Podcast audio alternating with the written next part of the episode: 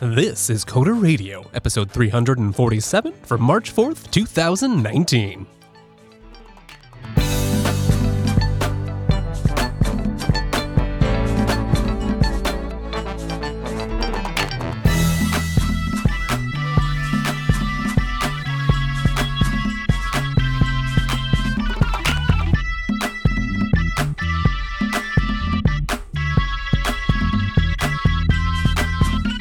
Hello and welcome to Coder Radio, Jupiter Broadcasting's weekly talk show that's taking a pragmatic look at the art and business of software development. And don't you forget those related technologies.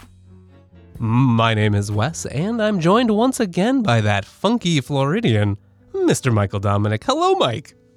I've got gators in my garage. I mean, that seems like good motivation to stay inside and get your work done. Damn, Skippy, I've written more Ruby code in one week than I think you have in uh, your entire life because You know, you're I, have been too writing more smart Ruby. for that. I've been writing What? actually a decent amount of Ruby these past couple of years. It's not. I really thought I had you this time. I I know. I mean, it may not have been my first love, and it may still not be really my love, but I will say it's very practical. So this is not even a topic for today, Wes. But in what context are you writing Ruby? Well, uh, some of the show stuff, some of the um, automation system ends up being written in Ruby just because the, the larger system was already Ruby. Oh, yeah, JBot already. But no, some of the new stuff we've been working on, um, like the system that will post this show once it's done. I I stand corrected. Yeah. And uh, I mean, I also was, I, for a while, I did a lot of Ruby because I was working with Chef. Um, so that kind of Okay. I, I, I'd done before, but was more of a Pythonista myself. Uh, so that just kind of got me familiar enough with Ruby where now I can hack it when I have to. I don't, I don't know. There's lots I don't like. I mean, Gem, come on. There's there's so much tooling that is kind of unfortunate. The number of times I've compiled Nokogiri without ever needing to use it whatsoever. I mean, I actually have used it recently, but most So of the time you don't Rails actually. is what you're telling me, I have used right? Rails, yes. Right. So, if you don't mind, we don't even have it on the dock today, but I mean, I think we're talking about it now, buddy. So yeah, I think we are. We're, we're committed now. So if you had to name like your top three things you dislike about Ruby, and, and that can extend to Rails if you want, uh, what are they? Oh, okay. Th- that's a great question. You know, it's just a little it's a little loose. It just doesn't feel very I know that's a great thing about it, right? It's so message passagey. It's almost it's like a it's like a weird Smalltalk lisp. I don't know what else other languages you want to throw in there, but it, it's got a very unique and strange pedigree that I like a lot. Yeah, Objective C, yeah, that totally fits. I like a lot of the pedigree, but the way it came together, I don't love the like the do blocks. The syntax really just rubs me the wrong way, which is totally totally meaningless consideration. Which is again why I end up using it. Right, like that doesn't affect it. It just doesn't feel something about it doesn't strike me as pretty. Okay, I know so- so everyone don't loves like- Ruby for that reason, and I just don't get it. Oh no, I don't think everyone loves Ruby. I've been to enough meetups where I can tell you for a fact not everyone loves Ruby. All right, so you would call that the loose nature of the message passing system, even though it's not really message passing. Right? No, But I, Um, get- I get the syntax. Okay, so that's one. Yeah. Well, yeah, and then just like yeah, the the I think for a long time there was somewhat culture, which the, the community's gotten a lot better, but overuse of mixins, just all the the Rails magic that got started. I, I will give you mixins. Give me three. Give me number three. Number three, I don't like the deployment story very much. Um, Oh, like Python has a number of tools that make it pretty easy if you have to to go publish something that runs. Like Twitter has checks. There's there's a ton of them now, and I'm, I know there are some things like that for Ruby, but anything that like has a bunch of dependencies and then I want to go run on another system, I, I know how to make it work, but it just doesn't it doesn't feel very clean compared to being able to like make a jar or a, a static binary. So it's so funny you say deployment. I spent most of my morning fixing a broken Ruby deployment from a, right? uh, from someone who no longer uh, uh, works with me. And yeah, it's you know what I'm going to go on and say one of my crazy broad things that people are going to get mad about. If you're doing, and this is Rails, the context I'm talking about is uh, Ruby on Rails Right, right. just use Docker and Dokku. Everything else is like its own little beautiful princess that has to be taken care of. And if like you're missing a key or something weird from, you know, the guy or gal that did it, you know, three years ago, then you're hosed for hours. It's uh, I, I will give you the deployment story, particularly then if you if I don't know how much you want to dive into this, so stop me when you want to. But the issue we had, what is it? We're running on AWS Linux, so Amazon's uh, particular flavor of Linux. I'm sure you're familiar with this, Wes, right? And for whatever reason, uh, AWS Linux defaults when you do. Um, there's like an auto, you know, there's like a preset Ruby on Rails. Uh, Yeah, they've got it all ready to go, packaged it up for you, so you don't have to worry about it. if you're if you're using Rails 5, which is the current stable version, they call Bundler 2.0 instead of Bundler 1. Point, I think it's like 9.3. Mhm. So our entire application just like broke. Oh my gosh, that is the other thing. Yeah. Especially when you combine Bundler in the mix and there's so much magic rewriting happen. Yeah. Like the, the functionality it provides is, is good. And there's like a whole, you know, complicated world of the different ways in particular languages like Ruby and Python take care of those tasks. But boy, some tiny weird Ruby path issue and anytime you end up debugging that, you just kind of want to scrap the whole thing. Oh, so it, it, it the error I got was kind of insane, right? Because it, it just said bundler doesn't is not a you know the binary not found gem system eont right? We don't need to Ooh, yes. yeah the strange Ruby error, but then you go like you know gem list and bundlers right there. It took me a couple minutes to say, does bundler 2.x have breaking changes from bundler 1.x? Right? Right. And Sure I would imagine so, yeah. Oh, it does indeed. Google the issue with the uh, with the tag on Stack Overflow AWS Linux, and it's a huge problem. Uh, people were sharing. I had to write, and I think this is really stupid, but maybe it, it wasn't a lot of work, but I just think it's dumb. I had to write a. Um, they call them an because really we're using the code deploy thing, which is actually a product Oh, they used. yes. Right, they used to call it Elastic Beanstalk, but Amazon rebrands everything every five seconds. So I had to write an Elastic Beanstalk. They call them extensions, which oh, basically that- that's a dark road. yeah, well, but they're basically like Docker proc files or Docker pre-run scripts, right?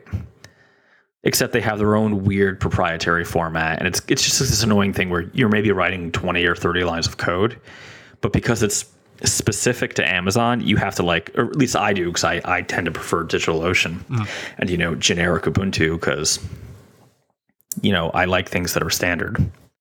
I'm sitting there, split screen, the Amazon docs to the left for the old Elastic Beanstalk system, and my uh, in this case it was a, a RubyMine in uh, in dev mode. They have a you know one screen code mode on the right, and son of a bitch, I mean it's it is not what you want to be doing at 7:30 in the morning. Oh no, that's that sounds so unfortunate. But I now know how to do it forever. So the issue, by the way, if, if somebody has this problem, the issue is from now on, from whatever date going forward, the Amazon Ruby on Rails uh, install is defaulting to Bundler 2.0 if you don't explicitly specify in an Elastic Beanstalk extension that you want the 1.x series. The problem is the Rails generator still assume, assume that you're going to do like 1.9.3, I think is the current. See, So it's that's just, just it's just all that stuff. yeah. Like I think you're right. Using Docker does help. It feels like it gives uh, a, a bit more Because Docker, I reproducibility. just insist on what I want it to install, right? right. Yeah, you get to choose the Right. whole thing and, and kind of have a different interface to it. Yeah. Do you have any tips or tricks that uh, you like for deploying? Do you ever deploy just sort of like command line scripts or utility written in Ruby? Uh, all the time. That's usually a little less painful because you, you're almost never. I mean, you can still use Ruby gems, but in that case, Do you just really go for don't. like system installed gems? What if you just like, you know, you wanted um like it's so handy in some other languages, Hmm. like Go, for instance, really does this well, right? Where you can just go, especially if you have a GitHub release, you can just go have a, a generic Linux binary up there that people can download, put in, you know, homedir slash bin, ch modded, and, and away they go. Yeah. Uh, so on the binary side, I tend not to use Ruby. I tend to use uh, either C or actually it's almost always C unless it's Java for whatever reason. Uh, but the way I solve the system install gem problem on Ruby for kind of like just like scripting is I use a, a Ruby environment R B E N V, Hmm. Oh yeah, totally. and I just have like an environment per what I'm doing. So each project just gets its own little environment. It's its own little magical snowflake. Yeah. Right. Yeah. Uh, sim- similar in many ways to the uh, virtual env of Python fame. Exactly. Yeah, it's just such a contrast with the binary thing because it's so easy the, the great part about Ruby, right, is like you can sit down, install a few things, pull up a, a Ruby REPL, and you can do whatever you want. And there, there is a gem for basically whatever you could possibly need. Every API exists in there. So, eh, on one hand, it feels very powerful. There's a lot of leverage. It's easy and fun and generally pretty nice to use. And on the other hand, it feels like a, a once you get serious, you're like, oh man, okay, my project works. Now I got to go run it in the wider world. It's a huge letdown. Well, and, and the other answer to that problem too would be Docker, though, right? If you just have a prefab container that can be Docker pooled, even if you're using a private repo for that instead of Docker Hub. That's a good point. Or some other stuff, yeah. right? Like um, like like a Snap package, for instance, would be just a, fine. A package would work. Yeah, Snap package would work. Yeah.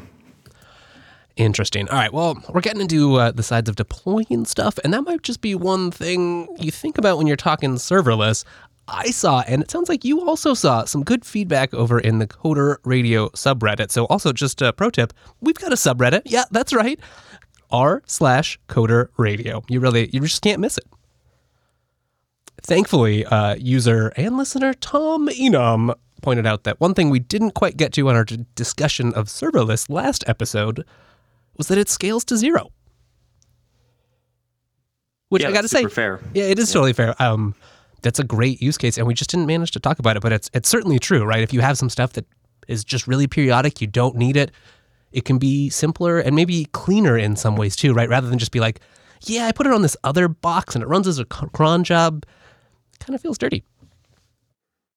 Yeah, and it can be more cost effective, right? If you only have like a big import that you do once a month, just throwing it on Lambda or um, or Azure Functions.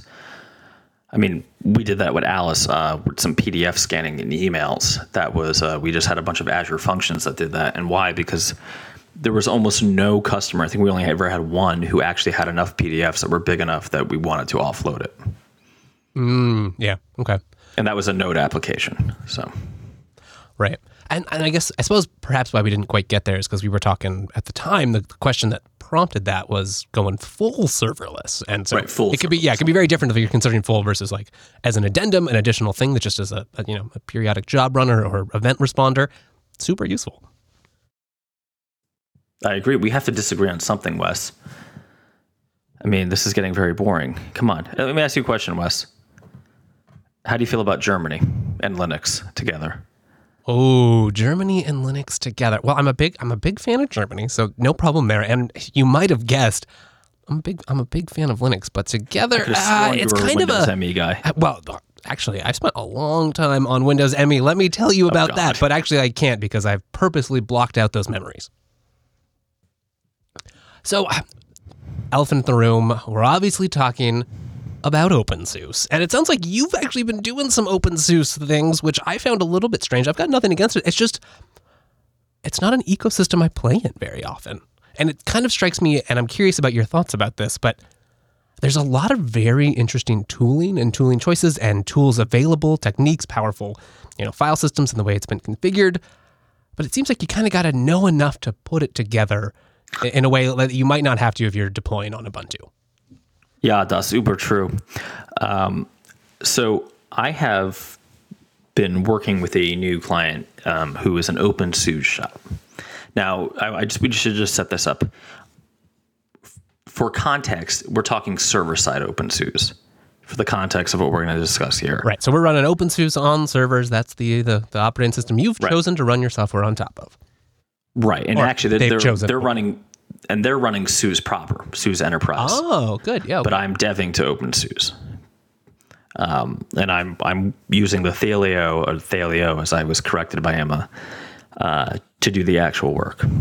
So I have, and I'm sure you do too, Wes, uh, like a collection of my own Bash scripts and like Docker scripts and all this kind of stuff that I use on Ubuntu. Yeah, the things that if we were, um, you know, if we worked in a physical trade, that those would be on our tool tool tool chest, you know. Right. The, these are things that I use all, anytime I have a new project. There's like a couple shell scripts that I run on a server. Right. Well, none of them work on OpenSUSE. like, yeah.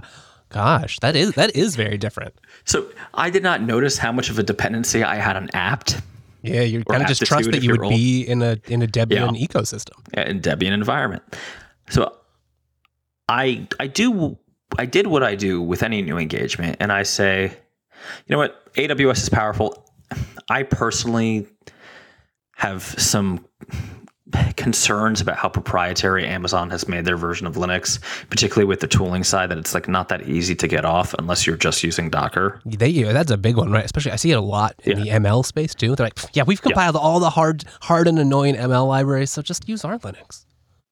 Yeah, but yeah, and it- that, that's a topic for a whole other show, right? But let's. Yes, it is. Stay focused here. OpenSUSE. I'm sorry. So I tend I tend to recommend uh, DO to people, the former sponsor of the show when we uh, when we before our Linux overlords bought us. Uh, and I was f- frankly surprised when I went into my DO dashboard, looked at the hundred hundreds of droplets that I apparently have that I don't pay attention to but pay for every month. Yeah, don't think about that. None of us are. Yeah, don't think we're not it. willing to con- fight that fight today. and I went to create a new one. You know, and you've used DO, right? It's got the nice little drop down. You got all the logos for the distros. Yeah, it's nice, and they have a decent distro selection. Well, I ended up doing a control find for for open OpenSUSE because for the life of me, I couldn't find it. You're like, okay, is there another, is there another page? Is Page two? How, where is it? something? So off to the forums I go, and sure enough, as soon as I uh, DuckDuckGo search it because I've become a hippie, I find that this is like the number one user voice complaint from the DO community is that there's no open OpenSUSE. So I ask around. I, I, I make kind of a, a cheeky tweet saying, you know, Germans or I forgot what the other one was, but I said basically German people who love Linux, help me. How do I get OpenSUSE and DO? And a maintainer of the OpenSUSE project replied and said, it's possible, but if you could write a write up, we'd appreciate it. Okay. And so you did just that. Man, So I did that. What a guy, Mike. Jeez. So, and you know what? It's really not that hard. And in fact, uh, I think, again, D- Wes can tell you because I know we all love Wes. Uh, I'm telling you, that DO is not a sponsor of the show anymore, but DO makes it very easy to upload custom uh, Linux or BSD images of what you want. So in my case, what I want is an OpenSUSE box with some Rails, uh, let's just say toolchain, right? Rails toolchain uh, configured. So for the write up, I skipped the Rails toolchain. I just did the box. But sure enough, it, it, it's about a 20, 30 minute process. A lot of that's downloading an ISO and like uploading the ISO. yeah, right. You got to be the middleman. You got to be the middleman. And there's like a whatever process DO does on the back end to process it is, in my experience, not very quick. But Right. I would say within get it integrated, ready to run on- Yeah. in one of their data centers, all that. And then, and then you have to set up a droplet, right? Then you got to set up like, you know, the IP, the DNS, all that good stuff. But I'd say within a half hour, I was up and running on OpenSUSE. And then I was learning all about Zypper and YaST, which apparently YaST is the GUI front end to Zypper. So we can talk about that if you want. But uh, I would love to. Yeah, I mean, had you had you used this operating system before? So, Are familiar with any of the tools? way, way back in like 2007 when I originally used Linux before I went to Mac. So yeah, fun fact: if you're a new listener, I used to use Linux before I used Mac. Then I went to Mac for a long time. Then I now I'm back on both. I did play around with OpenSUSE. I liked it because I felt it was more put together. Because you got to remember, at the time we were talking like Ubuntu 8.10, and there were some serious issues. Oh, yeah. Okay. Well, those those were different days. yeah, th- it was a different time. I so I went, and I actually also used Fedora at the time, which I know is Fedora is completely different now because KDE is completely different. But on the server, no. I mean, I've been using. I went on the server when I was primarily an iOS dev. I just used Ubuntu 16.04 or 14, whatever it was, 15.04 actually LTS, and and a little bit of RHEL, right? Because I have customers who love RHEL. Yeah, of course. I mean, it's hard to avoid. But OpenSUSE, like I have to be honest with you, I, I sincerely believed it was just for Germans. Is this even allowed? I'm, uh, are there some sort of customs check that's going to happen here? Do I have to like go surrender to Homeland Security now or something? Like I assume there was like a delicious bratwurst that you ate while you were getting the ISO all rigged up and ready. it was weird. As soon as soon as the ISO downloaded, a gentleman in Lederhosen brought me like a like a nice, like substantial beer, like you know, and a couple pretzels. It was weird. Huh. Okay, so um, are you using, are you deploying, using your trick from the start of the show and deploying containers here, or are you actually having to get nitty gritty and build your software and really run on SUSE? So that is an open question. Um, for the purposes of dev, I'm just doing Docker containers. Yeah, right, sure. because it's it, you deploy like five times a day and it's just not worth it to like have to worry about this problem I, I will say that OpenSUSE is very, very different. Like, it, like yeah, like, yes, I keep saying yes. I really mean Zypper right? Zypper is, well, it functionally does what Aptitude gets. And Wes, you can correct me because you're the stronger Linux person here. I find it very foreign to work in. I mean, there's so there's always going to be some mental overhead, right? When you switch things, and most people have at least done, you know, played a little bit in Debian, and then maybe gone over to Fedora and used Yum and, and DNF. Somehow that doesn't feel as different. I agree. Like Zypper is its own tool, and they they almost think about things in a slightly different fashion over in SUSE land. But it's not. I mean, it's not bad. I, it's it's strange that it's it feels a little bit more segmented. Like they have their own the, the walls to their community. Not that they aren't welcoming, but just it's it's more often its own world than the other larger Linux ecosystems. I don't know if that's a good thing or a bad thing, but it yeah, means and, well, it means that they just have more differentiation, I guess. Well, more differentiation, and I think it's a case that they just have. Uh, I can't even. I can't even. I'm trying to think of how to say this correctly they are one of the, if you're using SUSE proper, one of these certified Linux distros, right? So this is like RHEL for people who don't want to use RHEL, I guess. Or you know what? To be honest with you, I and I can't speak for other people, but my, my understanding is that the people using SUSE are using it because a business decision was made, you know, n years ago. Right. I mean, yeah. You, usually those are yeah long term major decisions. And frankly, once you've built up the knowledge to actually operate in a SUSE environment, why not? Right? Why, like like I'm coming from the opposite side. I'm used to Debian, but if I had been working in SUSE forever, I would probably continue to prefer SUSE, right? Sure. So you really you haven't yeah. found any reasons not to that that shouldn't be a viable no, I mean, platform. It, it, yeah, I mean, so so once I uploaded the ISO to DO and got that all set up, like that's a little more work. But you know, mostly a yeah, mostly a fixed cost, right? Like you get it all set up at it, first and integrate with literally provider. So I uploaded the Rails one for my customer, and then I just uploaded to my personal account a uh, generic SUSE of the uh, current whatever the long support one version for them is. Only because if somebody in the future asks me for SUSE, well, now I have an image that's ready to go. Oh, excellent! Yeah, okay, yeah, right. Now it's yeah, just going to be sitting there. DO is not going to delete the images off my account, right. so Smart thinking there, Mr. Dominic. I try. Huh. Well, this is this is fascinating. I'm going to be curious to see how this evolves as you as you keep playing with it. Might we someday see you running SUSE on the desktop? No, I love me some Pop! OS. I know. I was I was looking at your article yeah. here and the uh, Pop! OS screenshots. They, I mean, they do pop. Yeah, they pop. I love pop and I love elementary. So, I, I in fact, if I if I could, I, I might switch the Thelio to elementary, but I can't right now because um, it's uh, customer bought it. So uh, um, Pop is yeah. Go ahead. What I was going to say is uh, well, what stands out to me is that you must like Pop OS so much that even though there's like a, a new Mac in your life, you've relegated mm. that to an appliance role and kept Pop for your little desktop, huh? Yeah, so I, am I'm running Pop as my desktop because um, I also have the Darter Pro, which I'm going to finally finish the review of this week. I wanted to take it into the field for a while, uh, which is, if you don't know, a System 76 laptop. Again, defaulting to Pop, right? Yes. I I need a good Mac build machine though, Wes, for iOS dev. Right. I mean, you can't you can't really get away from that, right? Unless you want to pay someone else to host one for you which I was doing and was bad. yeah, exactly.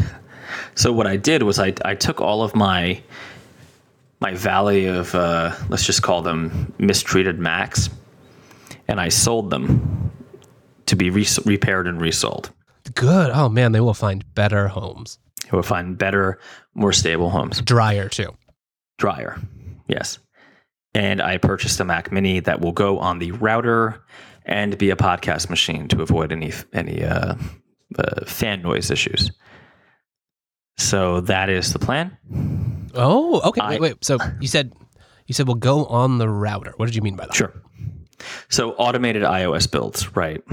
Um, right now, I'm renting uh, Mac build services from Microsoft's. I'm, I'm going to get this right. App Dev Center, I think they call it. Wait, what? Can you break this down for me? Okay. So, in theory, well, not in, so. All right, let- let's let's slow down, right? Like one of you can automate any build you want. Like in GitLab, I can automate Rails builds and like run my tests and you know get that feedback in Slack. Really? Yeah, that's what I do. yeah, That's actually what I do for Rails, right? yeah, totally. You get yeah, you get you go get trigger a build, go find out what happens, either successful or or, or whatever, Yeah. and then get some fast feedback. Yeah, and Bitbucket can do the same thing. Uh, they call it pipelines on the Bitbucket side. So, a problem I've always had is that no one can do this for iOS. At least none of the big source control vendors like GitHub, uh, Bitbucket, or GitLab, because well, you have to do code signing.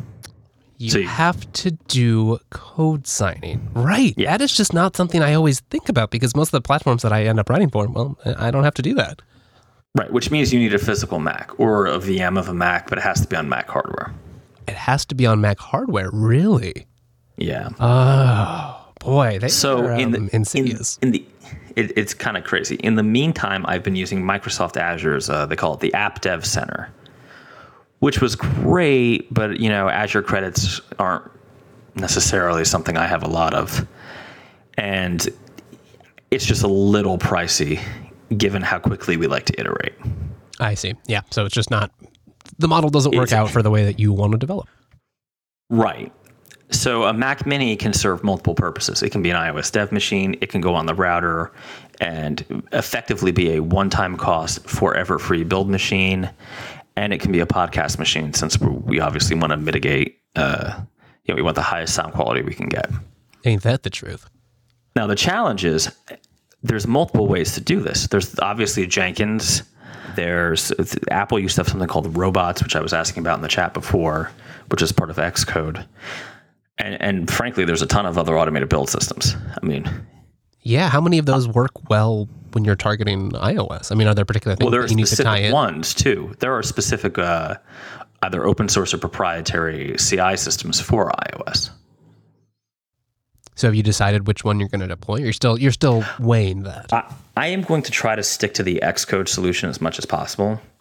My second choice would be something like Jenkins. Yeah. Uh, I, you know, So do, I- does it this is does it work the same way? I mean, so do you just go point this at some some Git repository that it pulls, or do, are you pushing notifications into it and it, it has the source already? It can be either way. You can you can push it in, or it can pull off a Git repo. Nice. Yeah. Hmm. So it, it's it's definitely, and and the, and the problem I'm solving is two. One, I want automated builds of iOS stuff, and two, I want to make sure, and, th- and this has been a problem given the number of Macs I've gone through and how kind of finicky code signing is. I want one machine that can do all of my code signing and not have that horrible thing where you upload a build and then like you go away and 10 minutes later you get it rejected because some certificate's out of date or Mm, kind of reduce silly like that. variability that. you might have. So, you know, you always know Right. like, it's going to break fast. You're going to find out quickly because there's all going through that machine. Exactly. I want to mitigate the risk of the Apple specific issues. Yeah, that makes that makes a lot of sense. Eh, For such a successful ecosystem, the number of things that you have to do just to make it all work in a sane way that are just a little bit easier at every step in other ecosystems, it's, it's kind of strange. As an outsider, it boggles my mind a bit. Not that there Yeah, aren't the whole- reasons for them. Like I can understand how that how it got here. It's just different. It's I still think they're going to have to do something about it, but it's it's becoming too much of a hassle to constantly have to revoke and regenerate certificates. And then worry about does someone have the right provisioning profile on their machine and have to send the awkward email, here's your build, you know, here's your invoice. And then the guy comes back and says, Oh, well, it doesn't open on my phone because I got this weird error. So I have to say, okay, go back, delete the provisioning profile. It's just a bad experience. Yeah, yeah, okay, that's true. What's it? It's funny to think of um like you've got this little you have this little Mac Mini. It's almost like a little server. Is it going to be headless? Are you, are you going to have a monitor attached to it and it's going to be on a desk somewhere? So it's probably going to be on the desk here because I'm probably going to use it for podcasting too. Mm, right, right. Yeah, okay. You will sound pretty good. I guess I guess hope I'm so. okay with that. Right. Since we had a little uh, rigmarole about background noise before the show. yeah. The whole start of the show is me just haranguing you to, to fix your sound and you saying, well, there's You nothing else I can change. Yeah. So, okay. Will you also move any of your other CI or is this going to be just solely for No. the iOS stuff? This is going to be solely iOS. Yeah, right. I guess it really wouldn't make that much sense. You the cloud infrastructure is already available, or whatever else that you are using, and you'd be running it on a different platform. Yeah. Yeah. I mean, ev- everything else we do deploys to basically Ubuntu with like the one exception of the OpenSUSE, and there's like one RHEL thing. So I'm pretty happy with, with, uh, we're doing a GitLab CE instance for all of that. And I'm pretty happy with that. It supports Rails really well. It supports Python. It supports Node. It basically supports everything that we do. What do you mean by than- what do you mean by really well? So y- you merge into a branch or you push depending on how we have the project set up, and it intelligently runs this the the tests and it does a bunch of stuff to just basically Hmm, just like plenty of built-in understanding. yeah built-in understanding that you don't have to configure. Love it. Uh, that does uh, does fit with the whole Rails ecosystem too. So um, that makes plenty of sense. Magic. Uh, I'm I'm I can't. Rails is useful. I'm not trying to bash Rails. Okay. Hey, would you like my magic gems? Maybe I mean yeah. How do how do they? What, what's the catch here? There's got to be a catch. The catch is you don't know what's in them. that's that's the catch. Uh, I love it. It's the same thing with pip. Let's not even go there. Oh my gosh, yes. Uh, Yeah. It is the same thing with pip. I, why why is packaging so painful all of the time? It just is. Yeah. I mean, so like you're just talking about Node, one of the one of the both more vigorous and alive and just filled to the brim with stuff packaging worlds. And one of the most problematic of late and seemingly all the time is obviously JavaScript, right? NPM makes me cry.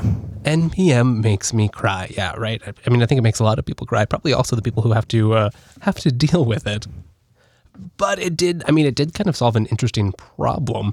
It's funny to think about JavaScript as it, you know, it was such a neglected language for so long, and then Yes. suddenly revitalized. So I can see that you might make some mistakes. And now, of course, it's gotten even more complicated because suddenly, suddenly, like we, we have different types of packages, CommonJS, and then like the native, the native packages that now exist. And there's been so many workarounds and different ways to do things.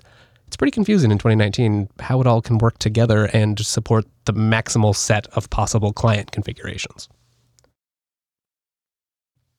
And I'm sure that must be something that you have to run into, right? Like part of those CI systems probably involves some sort of transpilers, build things, Packers, Webpack, maybe Babel. What do you got? What's your what's all happening in those those dirty JavaScript configurations of yours, Mr. Dominick? So honestly, all of the above, and I haven't even picked one. it, it, it it's a shit show. I mean, the JavaScript ecosystem, for all of the um, progress ECMAScript has made, it just Oh, we're going full terrible. names here. Listen to that. Yeah, we're going full names. That's how you know you're in It's trouble, buddy. ECMAScript. That's see, ECMAScript is a good language till you pull in some dependencies. Then it's JavaScript and it sucks. Uh, yeah, I mean, well, that's why I think you found for us this week, right? Pika, pikapackage.com, which basically only allows you to find packages that adhere to the newest standards. Yeah, it's you know I, I okay. Full disclosure, I have not tried it, but I saw it floating around various people talking about it. Pika's mission is to make modern JavaScript more accessible by making it easier to find, publish, install, and use modern packages on npm. Yeah, so says you're saying, Mike. Firstly, you can go to pikapackage.com and then they've got a search bar there that will just help you find fast, modern, native packages that match your keywords basically they've already you know they've built up this repository and, and found all the ones that are already being built in a modern way that makes it easy for you to consume them in a modern way but they've also got a whole bunch of tooling to support this so that Yeah. try to in, in theory try to simplify what you're doing and enable you to support native modules and all the latest javascript stuff. I don't know what i think because the, obviously the, the first question besides the cute branding which is kind of cute yet another tool? Isn't that always something we have to be a little bit skeptical of? I mean, in your opening to this, you mentioned Webpack, Babel, and I think like two other things, right? The JavaScript ecosystem, particularly like the anything run by Node, it's just a lot of magic. I mean, we were talking about Rails before. There's so much more magic here. I don't know how I feel about this. I don't like it when I do a large amount of JavaScript and then I pull in some old package and I have to like accommodate all the old terribleness. Yeah. So this does seem like it, in theory, can try to help help do that. So they've got a bunch of well, preconfigured allow you to pull in that package, right? So you, that package would not surface on Pika, is my understanding. Yeah, but it does look like they've got they've got a whole bunch of plugins and various interfaces to help you to help you can package to support those things. But it looks like you could also maybe help import some other other packages and modernize them. But they've got a whole bunch of stuff. They even support, interestingly, they even support BuckleScript and uh, Reason ML. They've got a TypeScript thing, of course. It's interesting. So let me take this on a curveball for you, Wes. You're you're you like ClojureScript, right? You're kind of more of a functional mathy kind of programmer than I am. Indeed. How does this not all just seem like an abomination to you in, in the JavaScript world?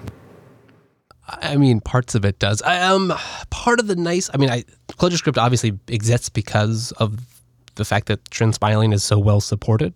It would be hard. Probably it'd be hard Sure. to exist as like a as the only language that that worked that way. Probably, uh, just in terms of development tooling. Like Chrome ships stuff so that if you uh, show if you have source maps for ClojureScript, it shows up and, and gets syntax highlighting all that right in Chrome. Right. So that's that's really nice. Uh, the it's uh, JavaScript, ECMAScript. You're right. It's getting a lot better. It's come a long way. I the part that feels like a mess. Like I think it's honestly really reasonable, and if you can find the right documentation, learn just the modern stuff, it's it's actually pretty reasonable, right? It feels like um almost a sane language, but having watched it happen, I don't know if it's ever going to really. It, I think practically it's gonna it'll be fine for as long as it hangs around, which is going to be just forever. Uh, Forever, right? but I don't think it'll ever escape the the cruft of its weird history. So does it does JavaScript need to? So th- this is where I want to take this. Just and credit to the Pika team. I think this is actually a great tool. I will probably try this out. I'm actually I'm definitely going to try it too. because I hate when I import old libraries and I get trapped into nightmare land, as I call call it. Maybe the answer isn't that JavaScript the language escapes. Maybe it's that WebAssembly just wins. And I know DHH, and we covered it a few weeks ago, doesn't like this idea. But you know what, Wes? If you like to write in Swift, which I, I know the or Ruby, I know you're a professed Ruby lover today Mm-mm. and I like to write in uh, Objective C. Maybe not Objective C. Nobody loves Objective C anymore, except for me. But let's say Ruby. Oh, I mean, maybe. well. What about your dream? What if you could write in C sharp? Oh, my dream. That's or F sharp even if I wrote. Oh, yeah. cool. And we just comp- both compile to WebAssembly. It seems that you could pull in my little library as a binary, right? Just pull it in as a statically compiled WebAssembly library, and or I could pull in yours, and we're happy, and everybody gets to work in the tool chain that they're most comfortable with, right? If you're a Windows guy and you want to work in C sharp, God bless you. Just compile to WebAssembly. I mean, we talked about Project Uno that does this. Uh, Avalonia does this uh, in terms of re-implementing XAML and the .NET UWP stack into WebAssembly for web development. Maybe my whole point, which I realize I'm meandering, my whole point is maybe it's less is JavaScript going to evolve out of its legacy because we're talking we're, we're back in the 90s here, so I kind of don't think it's going to happen. Maybe the answer is that you code the way you want to code and we just target WebAssembly. So if you're a .NET shop, you code in C Sharp and F Sharp. If you're a Ruby shop, you code in Ruby and horrible CoffeeScript. And we all end up in WebAssembly on the front end. I mean, that doesn't seem unreasonable to me, just because it's kind of what we're doing now, right? I mean, we've just done that with it seems like what's starting to happen. Yeah. Um, it's just that we've been limited somewhat by the types of languages that could run with any sort of advantage being transpiled to JavaScript. Whereas WebAssembly, we, we're rethinking that a little bit and saying, well, But we're not have some, transpiling anymore. Right. That's that's the big difference. well, but I mean, sure, we, we're just compiling in one sense, right? We're, we're just changing from Right. running as JavaScript to having a different execution engine. mean, so- Notably, so- one so- without a without a GC. Right. So this is how this is the big thing about WebAssembly though, right? If you're an optimist like me, you believe that WebAssembly is basically going to become you know, for all intents and purposes, real assembly. It's like whether you compile C or Objective C into assembly in native code, you're good to go. Right now, I know that's not technically true.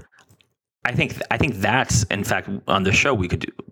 I could do a better job of putting it in the show notes that we should be covering not you know what what API changed in JavaScript, but how close is WebAssembly and how differently the different browser and engines support it that it's coming to that ideal. Again, this is opinion, right? What I believe is the ideal of it effectively, if not in actual practice, being literal native assembly.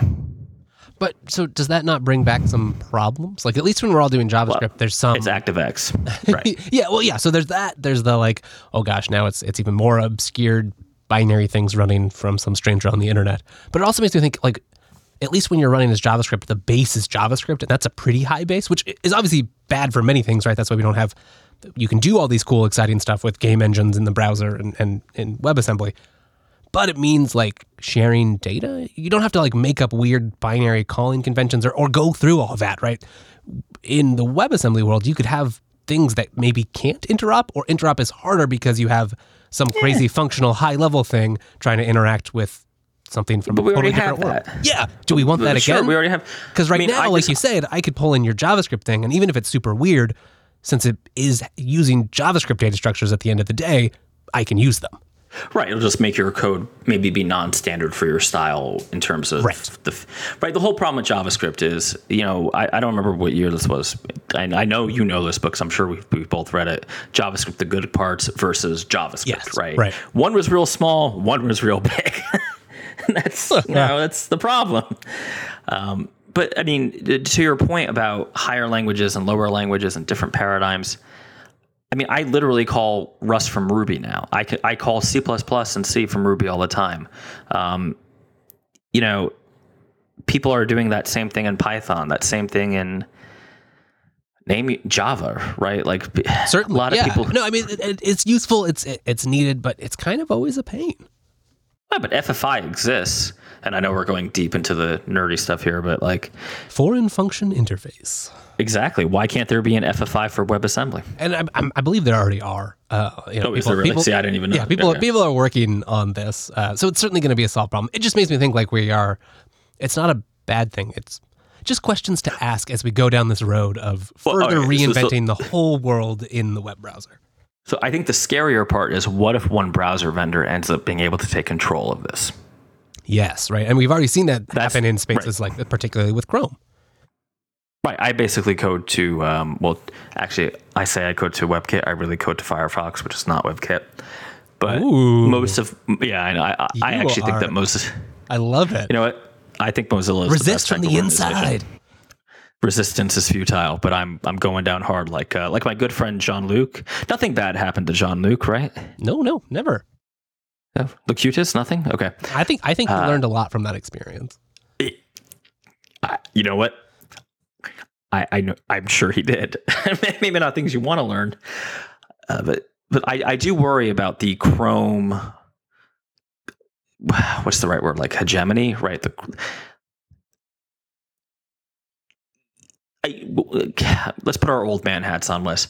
Do you remember? Mine's already on. Don't worry. Okay, it's always on. Getting specs that say must run target platform IE6. Oh yes. Why are you reminding yeah. me of this? Well, I I know, and then I might start to cry. So we're going to do this real fast. I'm getting the same things for Chrome now. Yeah, yeah, absolutely. I mean, so part I of that a, is you just don't move, yeah. and it's nice to have one supported platform from the end user's perspective, anyway. Yeah, I think everybody should use Firefox and DuckDuckGo, to be honest with you, but that's a whole different argument. Right. So, so to bring it back a little bit, your worry is that Chrome in particular, but but any browser steps away from it and becomes you have enough non-standard features. However, it goes down that they become the runtime, and it's not a glorious WebAssembly future where it really is portable and you can run wherever. Instead, it's uh, just right. this one platform. So my whole dream of WebAssembly is the lie that I was told in the '90s about Java being right runs run everywhere might actually now be true. Yeah. or it has the potential to become true within let's say the next five to ten years. Yeah, we've already seen tools to like write little WebAssembly things to run on the command line. So Yeah, It's here. exactly. Wow, people really don't like it when you mention IE. Yay, chat room. So that's all I've got, Wes. That that was my that was my Mozilla sermon for the day. no, I like it. I mean, I- as as a fellow frequent Firefox user, I'm glad they're staying relevant. Actually, they've got some of the best write ups on WebAssembly. I think out of anyone out there, and they've done a lot of good work. Right? Um, they The they have done ASM.js stuff for a long time. Oh, sure, yeah. have have their hands deep in Rust. Stuff. Yeah, yeah, exactly. Um, in fact, they wrote. We didn't cover it today, but uh, you shared in our Slack uh, uh, Mozilla's article about writing browser components in Rust. That is the underlying Frank- theme. We haven't mentioned it, right? The other part too is I saw an interesting case study for Rust of um, the npm people rewriting parts of it in Rust using FFI to make npm faster where JavaScript was too slow. You know what? I am a Rust convert. I have been quietly the last few weeks. Uh, whenever I mentioned the first time, it's probably been over a month now, doing really annoying functional data things in Rust, and it has made my life uh, better. Okay, we're going to have to talk about that in an upcoming episode because now that we're just wrapping up for the day, you've piqued my interest. Uh, functional Rust data, what's happening, Mike? And why why didn't you tell me this at the top of the show? Yeah, well, because we're going to do a Rust show, if not next week, then the following week. We have to wait for Chris to be here so we can all hear him snoring. I think I'll take snoring over burping. In any case, let's get out of here and start working on next week's episode. Let's plan it. Thank you all for joining us. If you'd like more Coder Radio, just go to coder.show or check out all the other fine Jupiter Broadcasting programs at jupiterbroadcasting.com. We've got some pretty exciting study groups coming up, so if you want to learn more about Kubernetes or Ansible, and I think you might, go to Jupiter Broadcasting's meetup page, meetup.com slash Jupiter Broadcasting. You'll also find all the local events and conferences that we're going to go to, and there might just be one near you. You can also find us on Twitter. The whole network is at Jupiter Signal. I'm at Wes Payne and Mike's. At Dominucco. Thank you all for joining us. We'll see you next week.